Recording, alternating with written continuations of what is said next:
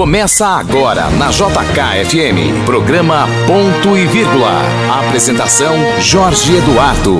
Bom dia, Brasília! Hoje é domingo 31 de maio, últimos diazinho desse mês. E que mês foi esse, hein, minha gente? Maio trouxe a crise econômica séria para vários setores da economia, trouxe também sucessivas crises políticas nova troca de ministro da Saúde e a explosão da Covid em vários estados. Um mês complicado.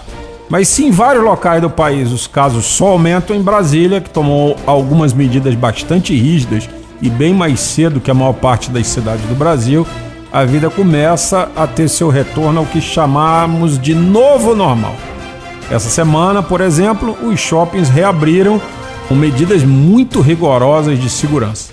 Como aqui em Brasília, lá na Europa, na Itália, a vida também vai retornando ao normal. E as praias, meus amigos e minhas amigas, já começaram a ficar cheios. É o que nos conta agora a Soraya Cabarete falando diretamente da Itália. Bom dia, Soraya. Bom dia, Jorge. Bom dia, ouvinte da Rádio JKFM. Bom dia, colegas. Aqui na Itália, bela estação, como os italianos chamam o verão, chegou em plena primavera. E não é só por causa do calor, não, Jorge é porque o movimento nas praias já é intenso, registrado principalmente porque as escolas se mantêm fechadas, né, em função é, da pandemia do coronavírus, né? Porque mesmo com o relaxamento e a retomada, o relaxamento da quarentena e a retomada de várias atividades econômicas e sociais, a previsão é de que as aulas só retornem em setembro, quando inicia o novo ano letivo no hemisfério norte. As praias já nesse fim de semana voltaram, voltaram a ficar cheias e a expectativa é que o movimento de pessoas aumente significativamente a partir já também do dia 3, com a abertura da fronteira com a Áustria e a entrada, como de costume, é, em todos os verões aqui, de muitos alemães em busca do calor das praias italianas os bares e os restaurantes da, das, da costa italiana, que é a maior da Europa. É, já estão preparados para receber milhões de pessoas, com mesas e barracas mantendo esse distanciamento, né? Que é a exigência do protocolo de ao menos 5 metros entre uma barraca e outra, né? E de um metro e meio entre mesas. E as máscaras, Jorge, olha que interessante, ainda são uma exigência, tá? Não sei como é que vai ser, não sei se vai funcionar isso na praia com máscara, mas a população já está preparada, porque se você for pego sem a máscara, é, a multa é de 400 euros. Então é bom é, tomar cuidado, né? Todo mundo aqui é muito atencioso, máscara de reserva, né? Por isso o governo distribuiu máscaras para que não, não falte para ninguém. Então, se uma arrebentar, você tem que repor imediatamente, senão você corre o risco de tomar uma multa. Enfim, todos os cuidados vão continuar sendo mantidos aqui, né? Os mesmos de quando a gente estava em isolamento social. Só que agora a gente vai estar tá no meio de um de, de, de, de, movimentação movida, como eles chamam aqui, né? A movimentação de pessoas já vai ser normal, então você já viu, né, que os riscos continuam sendo grandes. A prevenção é uma exigência é, moral até, né? A gente não está aqui para se arriscar e tem que não pode colocar a vida dos outros também em risco, né? É, a propósito desses riscos, Jorge, olha que coisa interessante. As ilhas de, da Sardenha, principalmente da Sicília, querem pedir um passaporte é, sanitário para as pessoas, né? Que seria um atestado de que a pessoa não tem nenhum tipo de sintoma ou o próprio vírus, né, o próprio Covid, coronavírus. Então, e isso é inconstitucional. Então, a briga aqui nesse verão vai ser, já começou cedo, não só o calor, mas também é, essa briga aí das, dos lugares mais ao sul do país, né, que não foram tão é, pegos, né, tão atacados pela, pela pandemia. Então é isso, Jorge, obrigada. É, obrigado, ouvinte. Bom conversar com vocês aqui. Até a próxima, até logo. Tá certo, essa foi a Soraya Cabarite informando tudo do panorama europeu, mas especialmente do panorama italiano pra gente. E esse cenário que ela traçou é o cenário que nós vamos conviver daqui a pouco no Brasil, com responsabilidade e cuidados que são fundamentais, mas também com muitas histórias de superação. Uma delas, quem nos conta é o jornalista Marcelo Chaves, que assina uma importante coluna social no Jornal de Brasília, aqui na nossa cidade. Ele teve Covid-19 e falará de como foi superar a doença para te dar mais esperança, diminuir também o teu medo. Também conta, lógico, a gente não vai deixar de falar disso, um pouco dos bastidores da alta sociedade da capital. Outro entrevistado dessa manhã é o professor Naim Carlos, personal trainer e especialista em emagrecimento e qualidade de vida da Evolve Gymbox. Ele fala com a gente sobre cuidados com a prática de atividades físicas em casa. Pela nossa bancada também passam hoje o Leandro Mazini falando de política, Roberto Wagner comentando esporte, Vicente Dátoli, especialista em carnaval, e Andréia Salles, que responde suas dúvidas sobre o uso e abuso de drogas listas ou ilícitas. Esse é o nosso time na manhã desse domingo para te levar muita informação aqui pelo programa Ponto e Vírgula nos 102,7 da JKFM, com a apresentação desse que vos fala, o Jorge Eduardo Antunes. A partir de agora você vai ter tudo o que precisa saber para estar bem informado. Na JK, ponto e vírgula. Ponto e vírgula. Ponto e vírgula. Entrevista. Muito bem, nós vamos começar aqui a primeira entrevista desse domingo com uma figura muito especial para a cidade. Ele é Marcelo Chaves, é colunista do Jornal de Brasília, um dos caras mais bem informados sobre o que acontece na, no Jet Set, na grande sociedade de Brasília, nos corredores é, do poder. Ele conhece tudo, sabe tudo e com toda essa bagagem, com toda essa aura que ele tem de, de bom rapaz, de bom moço, eu conheço o Marcelo há quase duas décadas. Ele foi um dos caras que pegou Covid 19 aqui no Distrito Federal e passou um susto, deu um susto em todo mundo que ama. Eu sou um dos fãs dele, Mazini, que está aqui também comigo no estúdio, é outro fã dele. Bom dia, Marcelo, tudo bom? Bom dia, Jorge. É um prazer estar nesse domingo falando com você, no seu programa, no ponto vírgula, ponto e vírgula na Rádio JKFM. E muito obrigado. Você que é uma pessoa muito querida, você falou, nos conhecemos há, quase duas décadas. O Sandro Mazini também, que é outro colega jornalista também, que desenvolve um trabalho muito, muito aplaudido né, na política. Então é um, é um grande prazer estar nesse domingo conversando com vocês dois.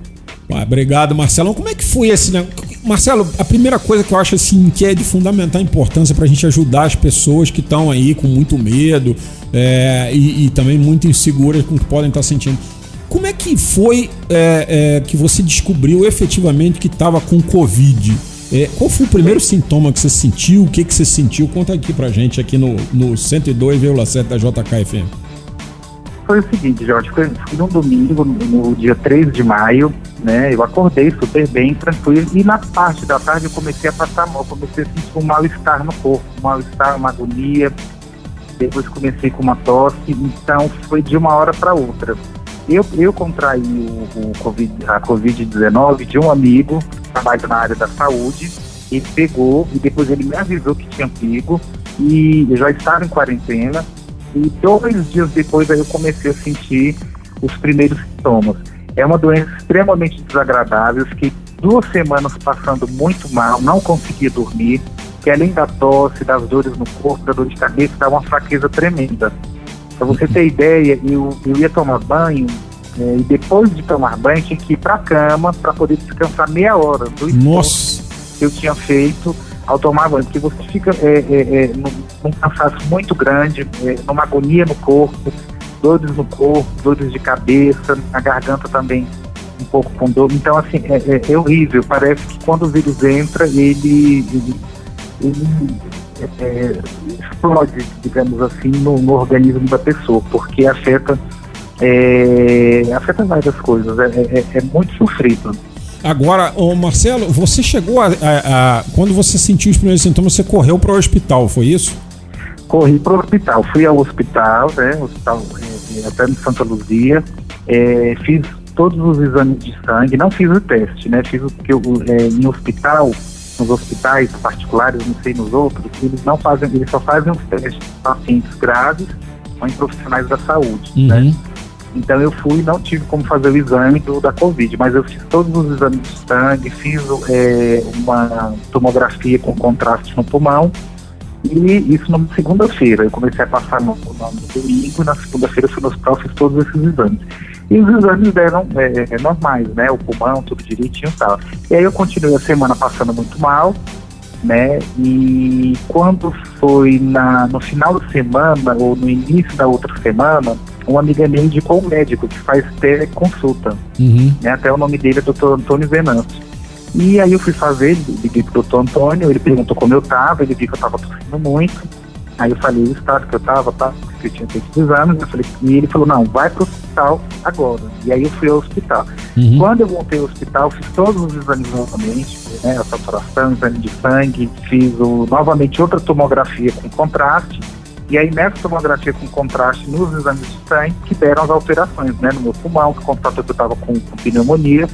Nessa altura eu já estava com dificuldade para respirar, né, uma dificuldade para respirar, Que e os sufoco. sintomas tinham piorado um pouco. Então, assim, foi, foi é, primordial ter ido para o hospital para poder ter tido o atendimento. E aí, quando eu fiz os exames e que duas horas, três horas depois os resultados saíram, até porque tinha, fiquei aguardando uma enfermaria, aí que eu fui, que eles me encaminharam para UTI, né? Para Uhum. poder ter um, um- um- o atendimento ainda mais, é, um atendimento mais atento, né? E aí fui tomar é, é, antibióticos, né? Por conta do, do pulmão, anti, é, anticoagulante, aí uma série de remédios, de medicamentos e de monitoramento também, né? Para poder monitorar a parte respiratória, garantindo que não fosse é, prosseguir, né? no- Na gravidade, graças a Deus não prosseguiu e não precisei ser entubado, né?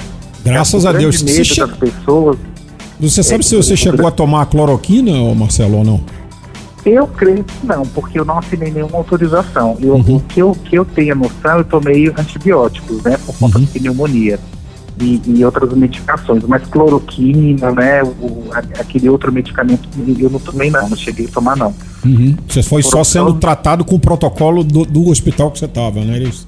Isso, exatamente, referente à pneumonia, né, referente aos problemas que eu tava, né, mas que graças a Deus, né, foram revertidos e, graças a Deus eu me recuperei. Mas eu queria até falar, Jorge, as pessoas que estão em casa, é, é, essas informações, elas é, estão diariamente na televisão, nos rádios, né, nos jornais, nos sites, e a pessoa acaba, acaba caindo, né, no, no- no- entre aspas, numa normalidade mas não é normal, né? Então as pessoas que estão em casa, eh, se elas puderem ficar em casa em segurança, as que precisam sair para trabalhar por algum outro motivo, não esqueçam de usar eh, as máscaras de proteção, o álcool em gel, porque olha, é uma doença muito sofrida. Duas semanas sofrendo, consegui dormir, duas semanas assim mal, sofrendo muito. Tem pessoas que o organismo, é, é, a- a- o vírus né, atinge mais, tem pessoas que praticamente ficam é, assintomáticas, né? No meu caso, né, infelizmente, é, foi muito severo. Uhum. Você que ficou quantos dias em UTI, Marcelo? Eu fiquei três dias. Três dias. Três Mas dias aí o período na. UTI te, te- te conseguiu reverter o quadro que estava já no pulmão, não é isso? Exatamente, graças a Deus. A princípio a febre, não, eu estava com febre também, a febre não queria baixar. Eles estavam me dando medicamentos, né? E a febre a princípio não, não, não baixava, né? Mas graças a Deus depois baixou. Uhum. E a saturação foi normalizando, tudo normalizando, né? E tem um exame que eu não sei se é, se é o da saturação ou, ou um exame para poder ver como está a oxigenação Uhum. é, no sangue, eu não me recordo que exame que é isso, que é um exame muito dolorido porque eles têm que tirar o sangue da artéria, né, da gente. Hum. Então é um exame que, que, que dói um pouco, né? É feito no braço. Então é muito sofrido. Além do, do, do sofrimento da, do, do- da doença, né? Do vírus, você tem um sofrimento também de ter que tirar sangue, ter que tirar artéria. Então, assim, é, é muito sofrido. Não é brincadeira, não. É, isso é um alerta muito importante para você, meu amigo, minha amiga que escuta a gente agora aqui nos 102,7 da JKFM no programa Ponto e Vírgula. O Marcelo tá alertando pro tamanho do sofrimento. E olha que você escuta a voz dele hoje, tá com aquela aparência de aquela impressão que tá totalmente recuperado, mas ele tá descrevendo que duas semanas atrás o, o negócio estava feio. A- a- o quadro clínico dele estava muito feio, não é isso, Marcelo? É, Eu não conseguia nem falar por conta da tosse. Olha E se eu fosse falar, eu tossia, então eu tossia demais. Então tinha, tinha momentos que tinha que, que- que, é, é, escrever num papel ou digitar alguma coisa no, no- no celular, porque não conseguia falar por conta da tosse, que a tosse era intensa. Nossa senhora, que, que sofrimento, meu amigo. E olha, se tem um cara que não merecia passar por isso, é você. Porque o, o Marcelo, minha gente, vocês não sabem, mas eles têm, ele tem campanhas lindas de arrecadação, de alimento, verdade. de brinquedo, de tudo que você pode pensar. E ele pega todos os ricos dessa cidade, que não são poucos, e todos os ricos contribuem assim, é, e, e eu via isso ano após ano, contribuem com Ah, uma é quantidade expressiva de, de, de presentes, de brinquedos, de alimentos para fazer Natal, Dia das Mães, Dia das Crianças cada vez mais feliz. Se um cara que está fazendo um papel desse na sociedade, esse cara não merecia ter passado por isso. O Marcelo, que é um jornalista sensacional, uma pessoa sensacional, não merecia ter passado por isso. Mas é que a doença não escolhe, cara. É, é, É verdade. como ele falou, é, é, é, um amigo dele da área de saúde se, é, foi exposto ao vírus sem querer, sem saber, expôs ele ao vírus. E olha o perigo que a gente tem nessa circulação do vírus. Por isso é muito importante. Máscara, Exatamente. é muito importante os cuidados, né?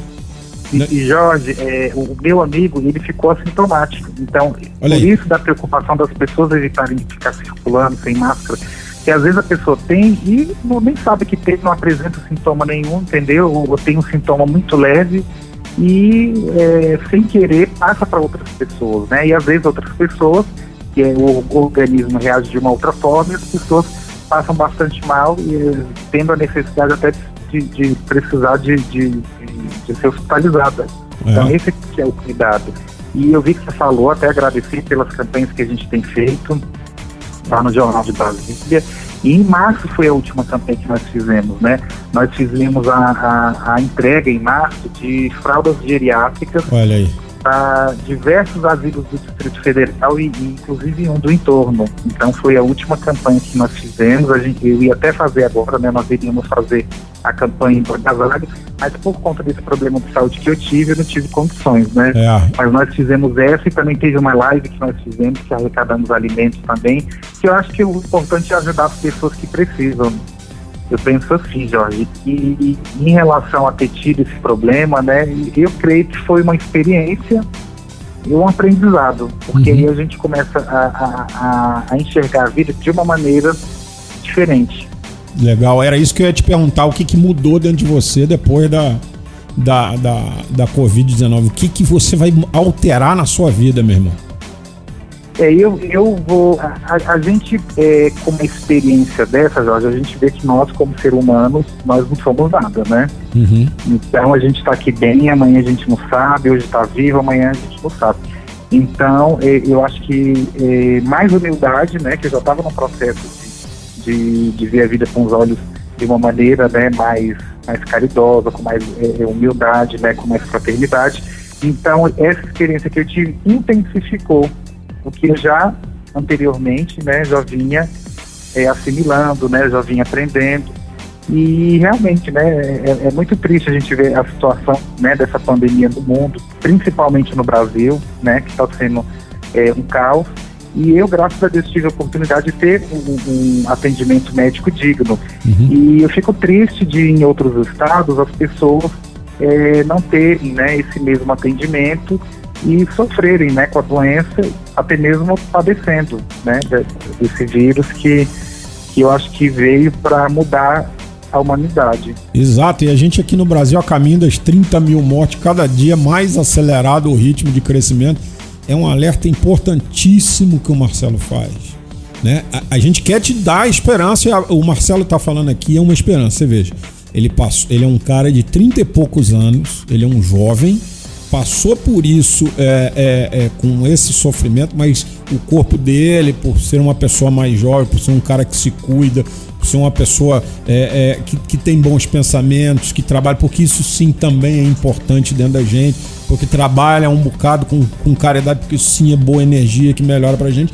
Ele conseguiu vencer com bastante sofrimento. Então a gente tem que tentar conseguir passar ao largo disso. Por isso, meu amigo, quem puder fique em casa. Quem não puder, quem tiver que trabalhar, tome seus cuidados. Marcelo, você já tá trabalhando, não, né? Você volta a trabalhar semana que vem, porque você ainda tem que passar pelo último exame, não é isso? É, é, na verdade, eu já voltei a trabalhar. Eu fiquei é, uns 10 dias. Tu não aguenta, né, amigo? 10 dias de, de, licença médica, né, por conta do, do problema de saúde, porque realmente fiquei bem uhum. mesmo de trabalhar.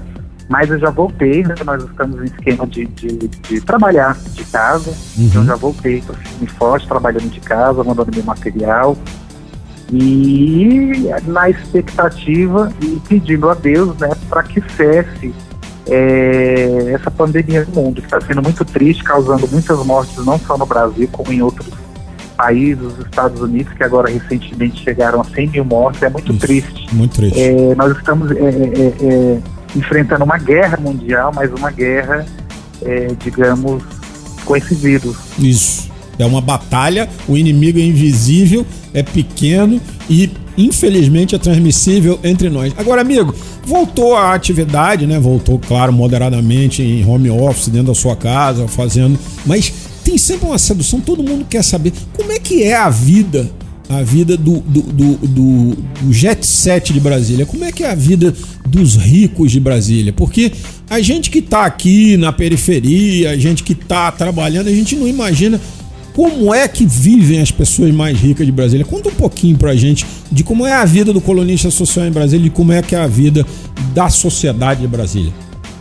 É, Brasília, o brasiliense, é, os empresários, pioneiros e, e, as pessoas nascidas em Brasília, o brasiliense gosta, é, tem uma característica muito é, interessante que gosta de receber. Então, o brasiliense, que né, sempre está recebendo em casa, sempre está recebendo em sua residência, gosta de confraternizar com os amigos, é, com circuito social. Então, o brasileiro gosta muito de receber. Então, eu até creio né, que, que é, aqui em Brasília as pessoas é, devem estar até um pouco é, sentidas de, de, de, estar em casa, estar em quarentena, porque o brasileiro gosta muito de receber, gosta muito de, dessa confraternização.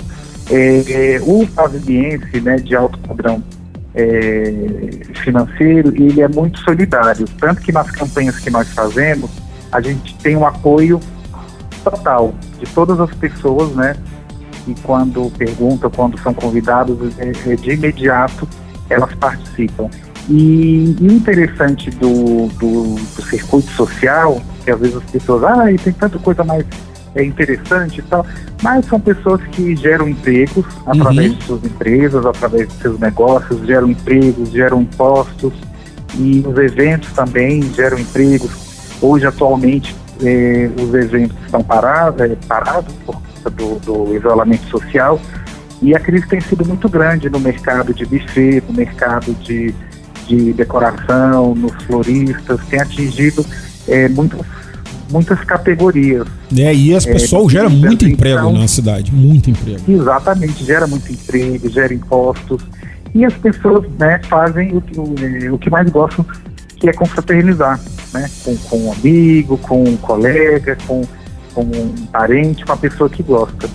E infelizmente com, com essa quarentena as pessoas estão é, tristes por não, não poderem receber, por não poderem promover suas festas e o mercado, infelizmente, sentindo isso. É, e a gente tem que torcer para que se consiga voltar ao normal também, para que essas pessoas que o Marcelo citou, essas pessoas que fornecem para esses eventos, consigam sobreviver. Porque cada vez que a gente puxa um, um, uma, uma meada do problema social, a gente encontra uma categoria ou um grupo de categorias que está sofrendo é, com a paralisação da economia. Por isso que a, é, a gente é tem que fazer o distanciamento, mas a volta tem que acontecer de forma responsável.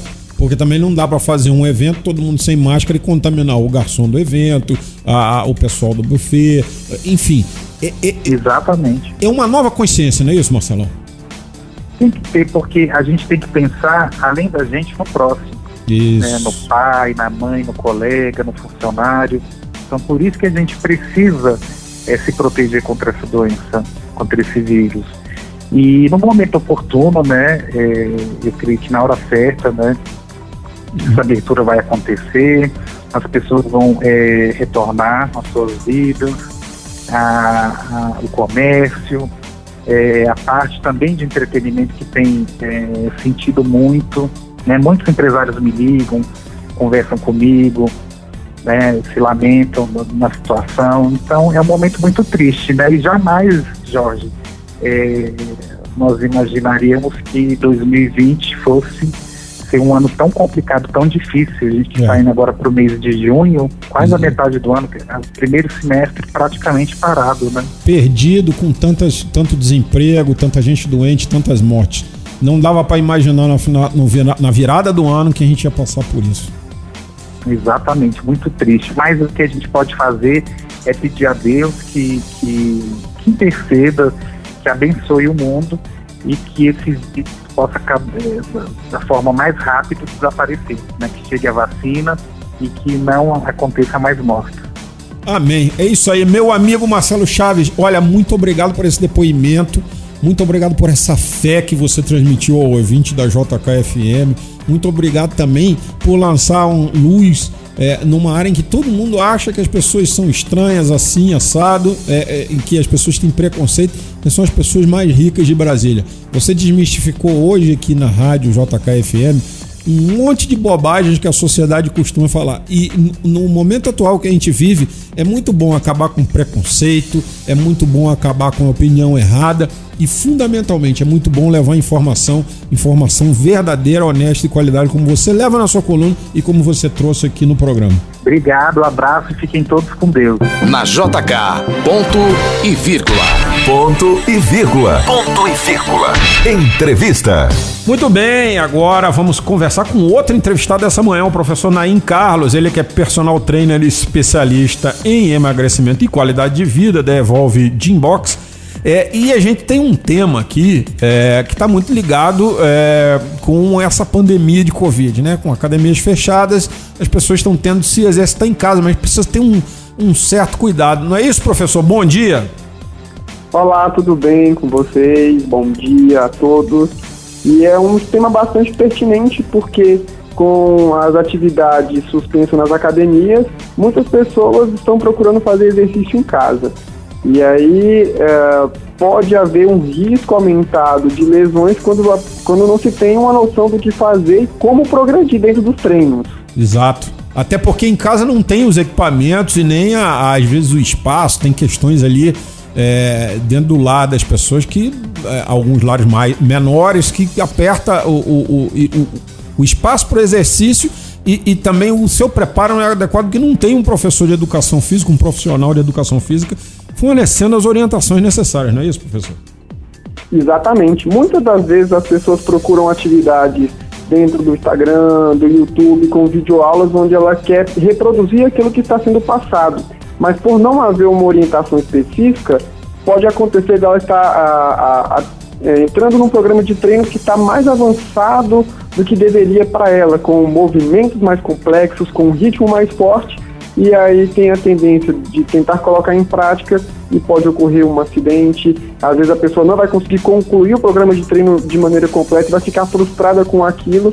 Então a frustração também é uma parte negativa, né? Então às uhum. vezes não é só o risco do exercício de, de lesão por um exercício inadequado, mas também uma frustração porque como ela não entende que aquilo não é para ela, ela se sente incapaz de fazer e aí também pode gerar um problema.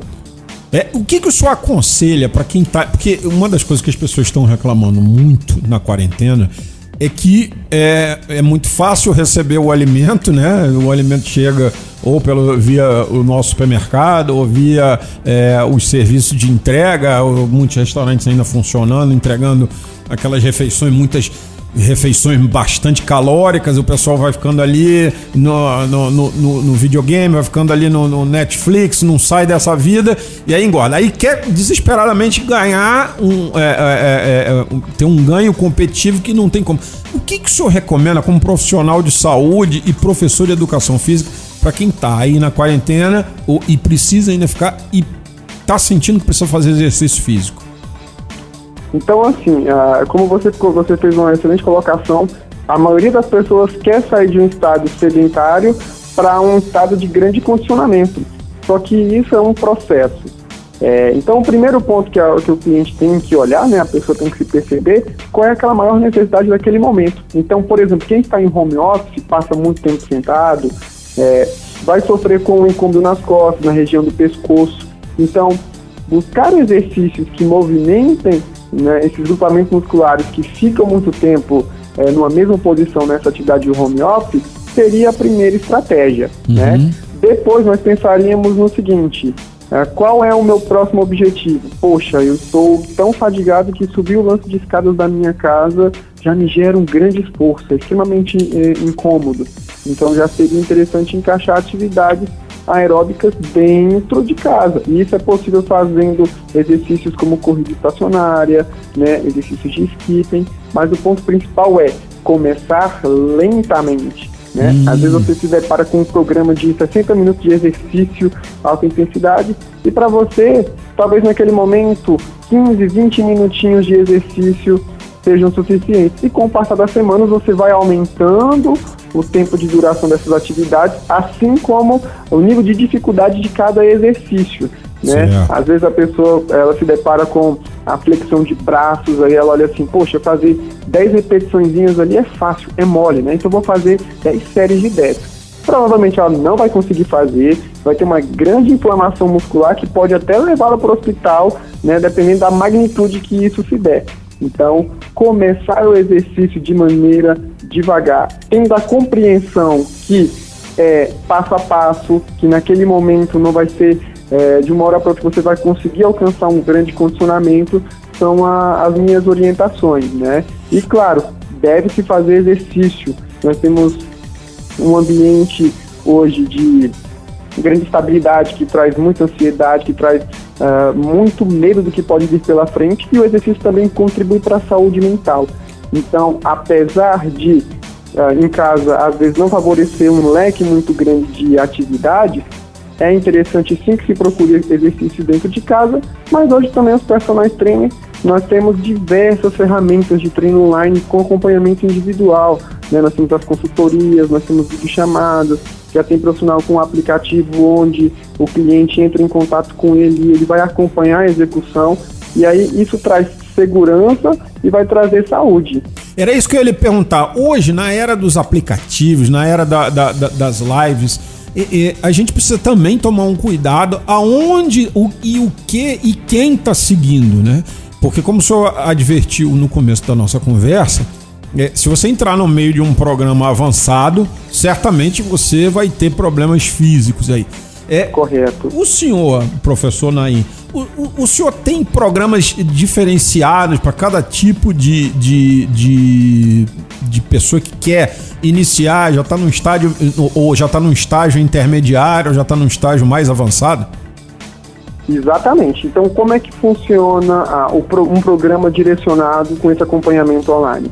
Então, o cliente entra em contato e aí ele vai receber uma anamnese. Nessa anamnese, nós vamos analisar tudo a respeito de alimentação, a qualidade do sono, os objetivos que ele tem a curto, médio e longo prazo, como está a rotina dele, então, quanto tempo ele tem para poder fazer atividade, é, o que, que ele tem de material, então ali vai ter o que? O primeiro contato onde eu vou conhecer o perfil do meu cliente. Certo. Depois eu tenho a, a análise mesmo física, né? Então, o que a gente chama de análise funcional. Então, nisso a gente vai identificar alguns problemas que ele pode ter, algum desvio postural, encurtamentos musculares, problemas de mobilidade. Então, a partir da análise desses dados, eu consigo que fazer um planejamento diferenciado, porque eu sei onde meu cliente quer chegar, sei qual é o ponto de partida dele, sei quais são os pontos fracos e a partir daí a gente faz o que é a prescrição do treinamento. Então eu tenho, por exemplo, um aplicativo próprio onde o cliente vai ter acesso às imagens dos exercícios que ele vai fazer e aí ele entra em contato comigo e fala, professor, tal horário, vamos fazer aula juntos? Vamos, a gente vai lá e faz a videochamada, por exemplo, e na, durante a videochamada eu estou olhando lá. É, olha, faça dessa forma, coloca o braço mais para cima, perna mais para trás. Então ali eu vou ter para meu cliente um treino que é individual, que é direcionado, que o traz resultado e segurança, né? Porque tudo que é individual é pensado para você, vai lhe trazer um resultado, não vai ser nada aleatório. E ali durante a, a aula por vídeo, né, a gente consegue ver exatamente como o cliente está indo, vou ter um feedback não só do que ele me passar de sensação, mas também do visual. Então nessa era das lives, é, nós, nós podemos usar então os aplicativos, usar a internet a nosso favor. Então a academia está fechada, mas o trabalho do profissional não se restringe à academia, não é limitado à academia. Sim. O que a gente tem de principal ponto aí é o cérebro, então colocando ele para funcionar, a gente consegue usar tudo o que nós temos a nosso favor. Sempre fica aquela pergunta na cabeça da gente, porque a gente está acostumado a ver aquelas academias com preço é, promocional e você malha sozinho dentro delas, né? É, e, e é meio complicado isso hoje em dia, porque é, o, o, que eu conheço de gente que se quebra e torce isso e aquilo, aquilo outro, naquela academia deserta de professores lotada de alunos, mas um treino específico com esse acompanhamento, em que o senhor inclusive visualiza se na casa do, do, do seu cliente tem risco dele é, colidir com uma quina de mesa ou, ou, ou, ou outros riscos para a saúde dele durante o treino. Quanto fica é, para uma pessoa um, um pacote de treinos assim? Então, normalmente, assim, cada profissional oferece um, um, um, preço de produto de acordo com o que ele vai oferecer, né? Uhum. Então, uh, por exemplo, tem, tem pessoal que vai fazer só videochamada, tem gente que vai entrar, por exemplo, numa atividade de grupo, onde vai ter ele monitoramento por WhatsApp e vai ter uma videochamada onde todo mundo vai ver o professor, né? Então, cada, cada é, cada segmento, cada profissional, conforme a especialização que ele tem, o público-alvo, e as diferenças que ele tem, ele vai cobrar o preço justo né, de investimento para aquilo. Excelente. Então, por exemplo, hoje a gente encontra no mercado preços de consultoria, né, que a gente chama consultoria online aí, preços que podem estar na casa entre 180 a 350 reais, por exemplo, um uhum. plano mensal, né? Mas aí você também tem é, é, alternativas de trimestral, semestral e anual, onde você vai ter ali um valor bruto, entre aspas, maior, mas se você for diluindo em cada mês, você vai ver assim que, caramba, eu tô pagando às vezes uh, ah, 50% do que eu pagaria se eu fosse todo mês ficar renovando, né? Como é se fosse todo mês pagando aquele, aquele valor. Então, é assim, é um valor hoje que cabe dentro do bolso do cliente, ele tem possibilidade de fazer pagamento através de cartão. E se você for pensar que aqui em Brasília a hora média de um personal trainer presencial gira em torno de 100, 150 até 200 reais por hora, é, você vai ter um acompanhamento uh, dentro de, de casa, você vai ter uma pessoa que está cuidando de você, né? E você vai ter um preço super acessível quando você vai comparar ah, essas diferenças que nós temos. Exatamente, e nesse tempo da pandemia, nada melhor até do que esse distanciamento com acompanhamento. Professor, como é que a gente, é, uma pessoa interessada, localiza o senhor? Então, ah, na, as minhas redes sociais, né? Então, Instagram, Naim Carlos, né? N-A-I-N Carlos. Uhum. Né? E também pelo esse próprio e-mail, que também é naimcarlos.gmail.com, ou entrando também em contato pelo WhatsApp, né? 61 994 23 6265. Então entre em contato que estou à disposição para ajudar a atingir o seu objetivo. É isso. Esse foi o professor Naim Carlos aqui no programa Ponto e vírgula na JKFM. Obrigado, professor. Sucesso pro senhor. JK, programa Ponto e vírgula. Muito bem, agora vamos começar a receber os nossos convidados especiais, aqueles que toda semana estão aqui com a gente para discutir os assuntos mais relevantes do nosso cenário nacional. Primeiro a chegar aqui é o Leandro Mazini. Na JK, ponto e vírgula. Ponto e vírgula. Ponto e vírgula. Para entender a notícia. Mazini, como você sabe, é o titular da coluna Esplanada, sucesso de público, sucesso de leitura, mais de 50 jornais, sites, portais publica a coluna Esplanada todas as semanas. E ele está aqui para comentar um assunto que está na boca do povo. CPI das fake news é o nosso primeiro ponto para conversar. Bom dia, Mazini.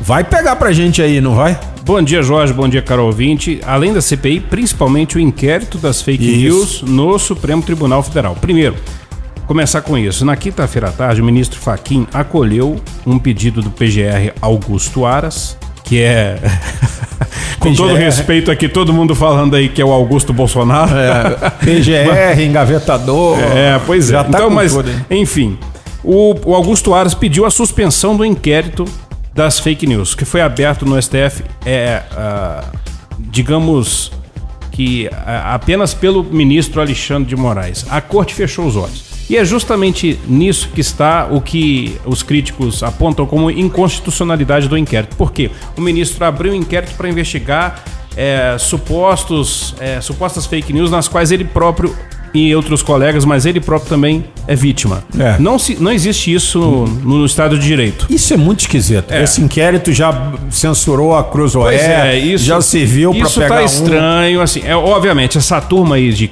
que foi cercada na quarta-feira, era, era. Não tem santo. Ela deve. Não tem santo, não. Ela deve. Deve na praça e vão investigar. Não é à toa que o ministro Benedito Bar... ah, Perdão, confundi os inquéritos. Não é à toa que o próprio ministro é, peitou ali, mandou a PF pra cima. Há, há argumentos. Só que é o seguinte. Por outro lado, os críticos apontam inconstitucionalidade porque o próprio juiz não pode abrir inquérito para se beneficiar Não, não pode abrir inquérito para no depois qual ele, julgar, é, ele é vítima, ele, é vítima, abrir é e julgar e tal. Mas aí ele se encostou no, no Dias Toffoli, que é o presidente da corte, os dois avalizaram o inquérito e a corte, os outros nove ministros simplesmente fecharam os olhos. O que, que aconteceu na quinta-feira? O PGR pediu a suspensão. O ministro Edson Fachin acolheu o pedido para análise, não da suspensão, mas para análise da suspensão em plenário. Uhum. Ou seja, será que o plenário todo está de acordo com o Alexandre de Moraes? Essa é uma dúvida que nós vamos ter que tirar. Porque uma velho? coisa é o corporativismo. Ali, obviamente, os ministros estão preocupados, são críticos, é, estão alvos nas redes sociais, nas ruas, gente na porta da casa, né? É, Ameaças, supostas ameaças e tudo. Mas outra coisa é a luz da lei. A luz da lei, esse inquérito é válido. E, e alguns têm a biografia Eles estão, pra jogar como, como diz mesa. minha filha, eles estão numa faca de dois legumes, né? Então vamos ver ali se o Alexandre vai ter... É, Nossa, é o maior desafio do STF no ano já. Por É. quê?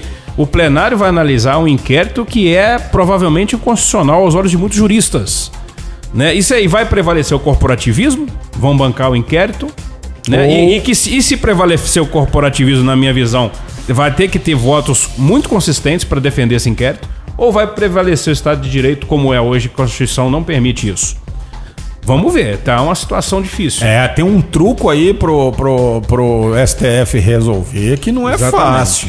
É, E eu- acho que essa turma aí vai ser presa, Jorge. esses, esses Olha, tá um bastidor lá no, no, no Gabinete do ódio todo.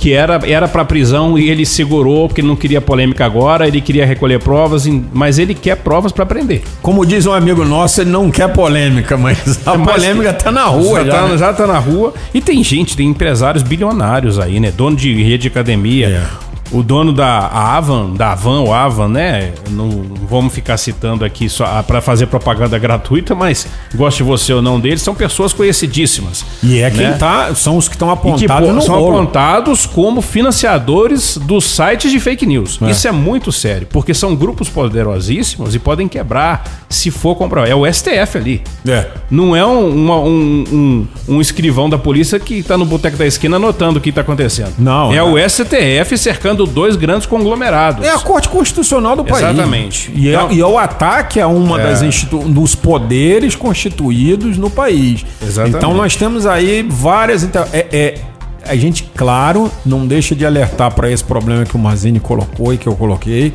que é a questão da origem desse inquérito ser um pouco, Exato. um tanto quanto nebulosa. Mas o fato é que o Brasil virou uma zorra. Tá uma zona. Tá uma zona. Virou uma zorra. O, o, o inquilino do palácio virou o bobo da corte. É. Ele comanda uma reunião ministerial toda aloprada. É. E agora eu vou fazer um em que um não se discute aqui. nada, nada, nada em relação ao tema que era Covid. que era pra ser. A gente aí com mil mortos quase por dia, É. quase mil registros de morte por dia e... e- Olha, e- Jorge, eu vou, vou voltar aqui ao assunto da reunião ministerial que é importante citar. O, É, até porque tem uma economia nesse país, eu né? Já falei aqui.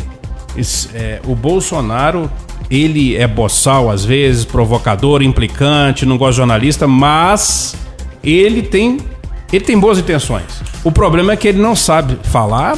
O problema é que ele cria briga e briga com todo mundo. Agora a bola dele tá baixando. Espero que ele tenha humildade de começar a conversar mais com o Congresso, com, é, com com o Poder Judiciário. Vai ficar difícil depois desse inquérito, dessa operação. Mas ele tá mais humilde e isso é bom pra ele, é bom pro país, porque ele é um cara que tem boas intenções de estar tentando botar o país no rumo. Só Mas é ele seguinte, também tem que parar com aquelas bravatas de dizer chega, acabou, como ele faz na porta do palácio. Pois isso é. é meio- isso é muito que- complexo para um presidente da República. É, é- é- é- precisa governabilidade, o Brasil. Pois é. É isso que você tá falando. Então, assim, ó, e o. Agora aquela reunião, a reunião de Holopratos. Agora eu vou abrir um parênteses aqui para elogiar o ministro do STF, o decano Celso de Mello, que está se aposentando daqui uns três ou quatro meses. Ele foi muito correto, muito sensato numa posição dele, de liberar o vídeo, o tão aclamado e tão pro- é, procurado vídeo da reunião ministerial que estava sob seu poder, sob sigilo judicial. Ele só liberou o vídeo na sexta-feira passada, depois das 5 da tarde. Por quê? Porque se ele liberasse antes, qualquer dia Bolsa de, em horário cair. comercial, a Bovespa caía. A gente já tem uma fuga de 60 bilhões de dólares o ano passado do Brasil. Esse ano já chegou a 23 bilhões de dólares, segundo a matéria que eu vi. Né, de fuga, todo dia tá saindo capital do Brasil, ninguém tá É. confiando mais, tá Não. numa crise de confiabilidade. Se ele solta esse vídeo antes, em, em que aparece o presidente falando que tá lutando, pelo amor de Deus, desesperado, para não encontrar um iceberg ali na frente, para não bater no iceberg, porque o iceberg tá ali. Isso. Ele tá como timoneiro. E outra coisa, uma ministra Mandando prender governador. mandando prender governador e prefeito, que vai prender. E era da boca pra fora, graças a Deus. O outro falando pra passar boiada em cima das regras ambientais e meio ambiente hoje é cláusula contratual na maioria, Na maioria dos, dos dos contratos contratos dos grandes conglomerados, dos países sérios. É isso né? mesmo. O a Suécia e a Alemanha tiraram dinheiro do Fundo Amazônia. Então, assim, se ele solta esse vídeo antes, Jorge, ia ser um, Um salve- massacre. Ia ser um salve quem puder na bolsa, na, na Bovespa. E a gente já tá com um problema o na Brasil economia. apareceria segunda-feira falido. Exato. E a gente tá com muito problema na economia, que é o segundo tema teu aí hoje. É o né? segundo tema, vamos lá. Eu soltei uma pesquisa da Paraná Pesquisas na semana passada na Colônia Esplanada. Você, cidadão que está nos ouvindo agora, está passando por isso com certeza. Eu também, todo mundo. Ninguém está conseguindo pagar as contas em dia. É difícil. Então ele perguntou o seguinte: para mais de 2.200 pessoas em 210 cidades de todos os estados do DF, você vai conseguir pagar suas, todas as suas contas de maio? 69,1% disseram que não, que não vai pagar a maioria das contas. 28,8% disseram que sim, 2,1% disseram que não. Então, ó, a situação tá crítica. Vamos segurar o dinheiro. Tudo bem, o comércio está voltando, é importante consumir, você precisa sobreviver, mas a situação tá crítica. O Paulo Guedes disse naquela reunião que eu citei semana passada, num áudio que ele eh, fez com a CNC, que a- estamos na crise da pandemia que está refletindo na economia. A crise econômica ainda está por vir. Né? Essa pesquisa, muito bem feita pela Paraná Pesquisas, que eu fiz questão de divulgar, ela, ela dá um norte de como as coisas estão. É, o momento é complicado. Mazine, obrigado por você estar aqui nessa manhã Obrigado, de Jorge. domingo. Sucesso. Mais algum jornal novo entrando na sua Por cadeia? enquanto, não. Eu tô procurando, a gente tá em, um, negociando com mais 10 aí, mas eu quero agradecer muito o seu espaço na rádio. Gente, não é brincadeira não, eu cheguei aqui na rádio.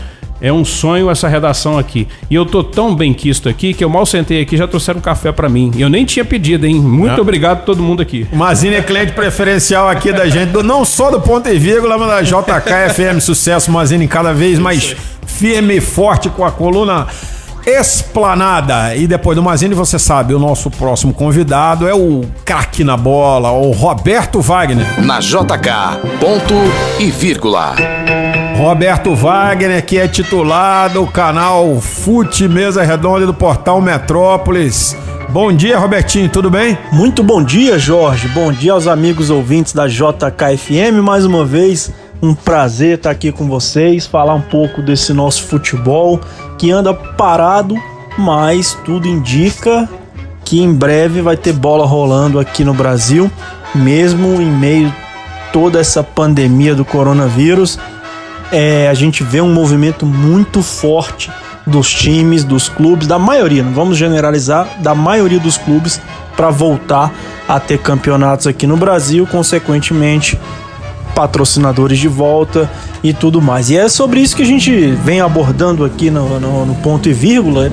E é, é legal a gente falar sobre pontos de vista diferentes, né, Jorge? Você vê o Flamengo nessa semana que se passou agora, foi o único clube do Rio de Janeiro a já ir a campo, dos falando entre os grandes, né? A já ir a campo, tem usado o Ninho do Urubu, centro de treinamento, com todos os protocolos de segurança Por mais que a gente aqui tenha uma posição firme de achar que não é o momento de voltar, que o futebol está longe de ser uma atividade essencial no nosso país, mas a gente tem que destacar que sim, os protocolos são seguros, é o que de máximo tem de tecnologia para evitar o contágio de coronavírus, você tem máquinas, tem os carros sendo esterilizados desde o início, e é assim que todos os clubes, pelo menos de Série A e B, vão voltar aos seus treinamentos. Estão voltando ao Rio de Janeiro, o Flamengo fez força, chegou a bater de frente com a prefeitura, treinou enquanto não podia, não era autorizado e já treinou essa durante a semana. O Vasco, entre os outros quatro grandes do Rio, é outro clube a favor da volta aos treinos. O Vasco só não voltou a treinar ainda em campo do São Januário porque durante os testes do coronavírus alguns funcionários e atletas testaram positivos. Isso deu uma recuada na posição do, do clube em relação a voltar mais rapidamente possível ao treino, mas não significa que o clube não vá fazer isso. Muito provavelmente nesse início da semana agora nós vamos ter o Vasco também em campo treinando no seu centro de treinamento. O que não acontece com a dupla Botafogo e Fluminense. Você vê que dentro do mesmo estado, dois times pensam de um jeito e dois outros de outra forma. Botafogo e Fluminense não são a favor de voltar aos treinamentos agora e já avisaram que só vão fazer isso quando houver é, orientação, não é nem autorização, porque autorização já tem, é quando houver orientação por parte das autoridades de saúde para poder treinar em segurança. Então nós temos esse cenário no Rio de Janeiro, em São Paulo os clubes muito alinhados. Os times, 16 times que disputam o Campeonato Paulista avisaram que só voltam a treinar ao mesmo tempo. Ou seja, em igualdade de condições, embora isso seja uma conversa para outro fim de semana, porque igualdade de condições eu não imagino que seja só voltar a treinar ao mesmo tempo, né, Jorge? Senão, Aí você vai ter que comparar uma estrutura do São Paulo com uma estrutura do Novo Horizontino. Não existe igualdade de condições. Então essa igualdade de condições assim é, é meio fictício, mas é, é justo, pelo menos do ponto de vista ético, vai, para não dizer um, uma outra coisa aqui. Então é isso. No Rio os times estão desalinhados, dois querem, dois não querem treinar. Em São Paulo já avisaram que voltam juntos para ser mais justo com os clubes, mas também não tem ainda uma movimentação, uma data definida para a volta do campeonato. Beleza, Jorge? Um grande abraço. Domingo que vem a gente volta aqui para falar de futebol e esportes até mais. É, esse foi o Robertinho e você já sabe, depois dele, quem chega aqui é o Vicente Dátoli, nosso especialista no Carnaval Carioca, sempre com uma notícia boa lá do Rio de Janeiro. Bom dia, Vicente. JK, programa Ponto e Vírgula. Bom dia, Jorge Eduardo. Bom dia aos ouvintes do Ponto e Vírgula aqui na JKFM. Jorge, Jorge, eu espero que você esteja cumprindo as determinações de ficar em casa, evitando ao máximo deixar a sua casa para não se contaminar, como eu também tento fazer, como acredito que todos tentemos. E se a gente faz isso, imagina como é que fica a questão das escolas de samba, que são prioritariamente ajuntamentos, gente um do lado do outro, conversa, abraço, cumprimentos. Pois é, nosso carnaval corre sérios riscos para 2021. Como a gente já comentou aqui, a Bahia já fala que sem vacina, sem carnaval. E as coisas, infelizmente, caminham para este fim. E por que, que eu digo isso? Estamos entrando no mês de junho e, em condições normais, nós já teríamos praticamente todos os enredos definidos, as escolas já iniciando algumas os seus concursos para escolher o seu samba de enredo, e não é isso que a gente vê. E nem teria razão para ser diferente. Como eu repito, como eu já falei, a gente nem sabe se vai ter desfile, se a gente vai poder sair fantasiado, alguns vestidos de bate-bola, outros fantasiados de mulher, enfim. Ninguém sabe como vai ser o carnaval. E as escolas de samba estão perdendo um tempo precioso. E é bom que se diga também o desfile das escolas de samba se faz com dinheiro, muito dinheiro. Não há uma escola do grupo especial que consiga fazer um desfile minimamente competitivo com menos de 10, 10 milhões de reais. Eu já estou sendo bem espartano, segurando todos os gastos. E uma boa parte desse dinheiro, uns 20% pelo menos, vem da transmissão da televisão. A emissora que transmite, ou as emissoras, nunca se sabe se próximo ano apareceria mais de uma, garantem uma grana bem razoável. E é a grana que serve para começar os trabalhos. Por quê? Porque é uma grana que começa a pingar em junho, julho e agosto, normalmente. São três parcelinhas, depois pinga mais alguma coisa mais na frente. Só que tá feia a coisa. O mercado publicitário tá, está retraído, a grana está difícil e não tem nem como começar nesse momento o pagamento, nem de lá nem de cá. A emissora não pode pagar porque não tem grana e porque não sabe se vai ter, e o lado de cá também não pode começar porque não tem grana, não sabe se vai ter. Ou seja, vivemos aquela famosa sinuca de bico. Quando isso vai se definir? complicado. Estamos sabendo nessa semana que passou que de março para cá a massa de desempregados no país aumentou em mais de um milhão de pessoas. Está faltando grana. Fica difícil, sem grana, fazer carnaval e ter alegria, né, Jorge? Fica em casa, se cuida. Um abraço. Tá certo, esse foi o Vicente Dátoli falando diretamente do Rio. Agora nós vamos falar com ela, nossa amiga, empresária e dirigente do Grupo Brasil Sem Drogas, a Andréa Salles. Ponto e vírgula. Ponto vírgula. Saúde. Andréa Salles, como você sabe, é dirigente do Movimento Brasil Sem Drogas e toda semana está aqui para ele dar uma ajuda com o uso e o abuso de substâncias lícitas ou ilícitas. Então você já sabe, você tem uma dúvida, um problema nessa área, escreve aqui para ela é, no sales com dois L's, ponto gmail.com ou manda um WhatsApp para o programa no 99 333 4050. A, a carta de hoje é muito engraçada, André. Olha só, é, é um morador aqui do Plano Piloto ele, ele escreve o seguinte: eu assisto muito alguns programas na televisão aberta e a cabo que mostram a quantidade excessiva de drogas apreendidas nos aeroportos do Brasil, da Europa e da América do Sul. Esse contrabando que ele chama aqui, na verdade é tráfico, esse contrabando de drogas é desse tamanho mesmo? É, essa é a pergunta dele. André, é, o tráfico internacional de drogas que esses programas mostram é muito maior do que aquilo acontece, do, da, das apreensões que acontecem, não é isso?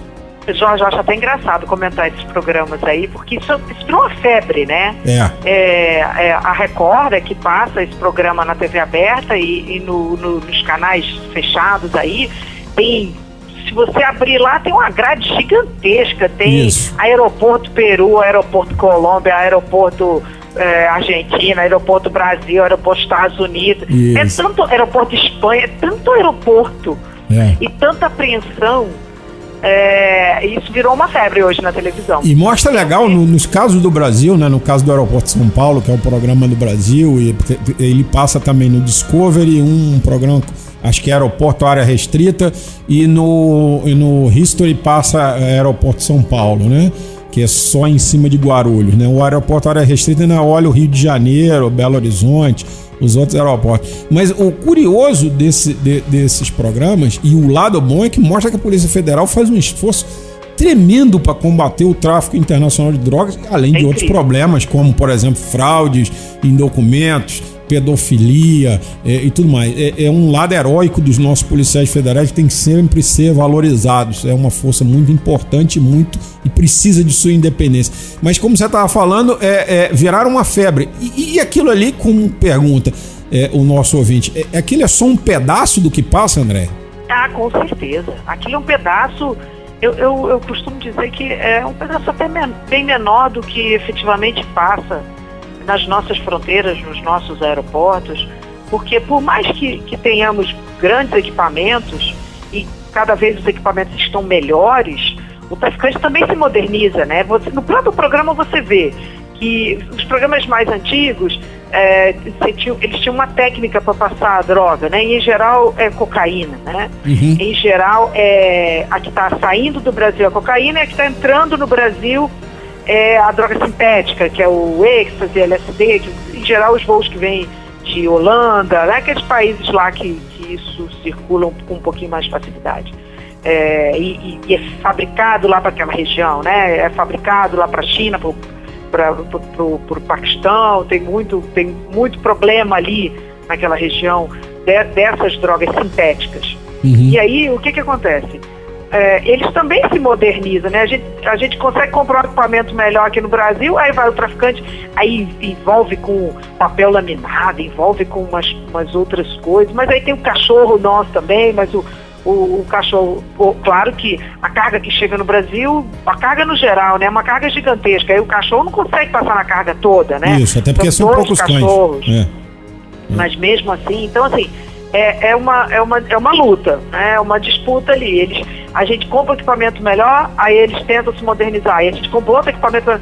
Mas tem que ser, tem que ser assim mesmo. Eu acho que o pessoal, o pessoal ali, quando você vê as entrevistas deles, você vê que os, que os caras são guerreiros, né? Os caras eles, eles não, se, não se intimidam, você vê que tem, tem essas mulas, né, que são as pessoas que, que, eles, que eles aparecem no programa, chama mula, né? Uhum. Que é que está levando a carga para outro país. Em geral, gente muito simples, né? Muito Que é, que é fiada nisso, né? É, é muito triste ver isso, né? Você vê que a pessoa entra nisso é porque acredita que não tem alternativa na vida. Poxa, mas assim, claro que tem alternativa, mas certamente essa alternativa não vai ser ganhando o dinheiro que de uma vez que vai ganhar tentando fazer o tráfico, né? Uhum. Vai ter que trabalhar mais, vai ter que lutar, como a grande maioria dos brasileiros. E aí as pessoas optam por outros caminhos, às vezes até no desespero, às vezes na, na falta de esperança, que eu acho que é isso que é, a gente precisa resgatar no brasileiro, é, resgatar a esperança, porque e- efetivamente quando você olha as pessoas que são presas, são sempre pessoas é, que, humildes e que estão precisando é, de um dinheiro e que não acreditam mais no trabalho honesto. Pois é, você falou uma coisa fundamental. O trabalho honesto ainda é o que faz diferença. Você achar que vai ganhar 5, 6 mil dólares, 6 mil euros facilmente é, para fazer um papel de mula, meu amigo, muitas vezes você está na ilusão que vai receber esse dinheiro é, e, e, e tá sendo só boi de piranha, porque ele, o próprio traficante muitas vezes indica você te denuncia fazendo o tráfico internacional de droga para passar mais com outro que é mais experiente. É, e tem o seguinte, é, todas as mulas que eu conheci na minha vida que foram presas em aeroportos e que cumpriram pena, é, eventualmente eram dependentes químicos e, e saíram disso, todos eles falam a mesma coisa e que parece um clichê, mas é, é, é, se, se- se aplica a eles também. Dinheiro que vem fácil, vai fácil.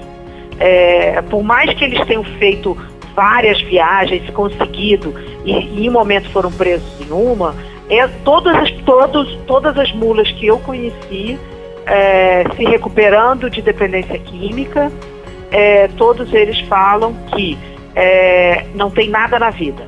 Não tem um carro, não tem um apartamento, não tem nada. E, no entanto, fizeram não sei quantas viagens, ganharam não sei quantos mil euros e dólares até serem presos e ainda assim não, não tem nada na vida. Então, a verdade é essa. É aquele clichê, aquela frase clichê. Vem fácil, vai fácil. E, é- e também se aplica a isso.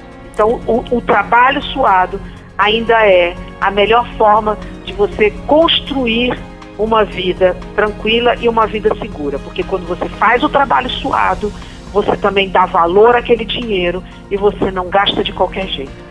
Que é o que a mula faz. A mula vai e gasta de qualquer jeito. Programa Ponto e Vírgula JKFM. É isso, essa foi a Andréa Salles aqui no nosso programa Ponto e Vírgula pelo 102,7 da JKFM. E com ela, como tá tudo justo e perfeito de norte a sul dessa cidade, o programa Ponto e Vírgula de hoje vai ficando por aqui. Nos trabalhos técnicos, quem me ajudou a levar esse programa até você foi o Tavim, nosso Otávio Fernandes. Se você gostou desse programa, amanhã ele tá aqui na área de podcast do site da JK e também no Spotify, no Rádio Public, no Breaker, enfim, todos os publicadores da internet. Tchau, Brasília. Obrigado pela audiência. Você ouviu programa Ponto e Vírgula. De volta próximo domingo, às 8 da manhã.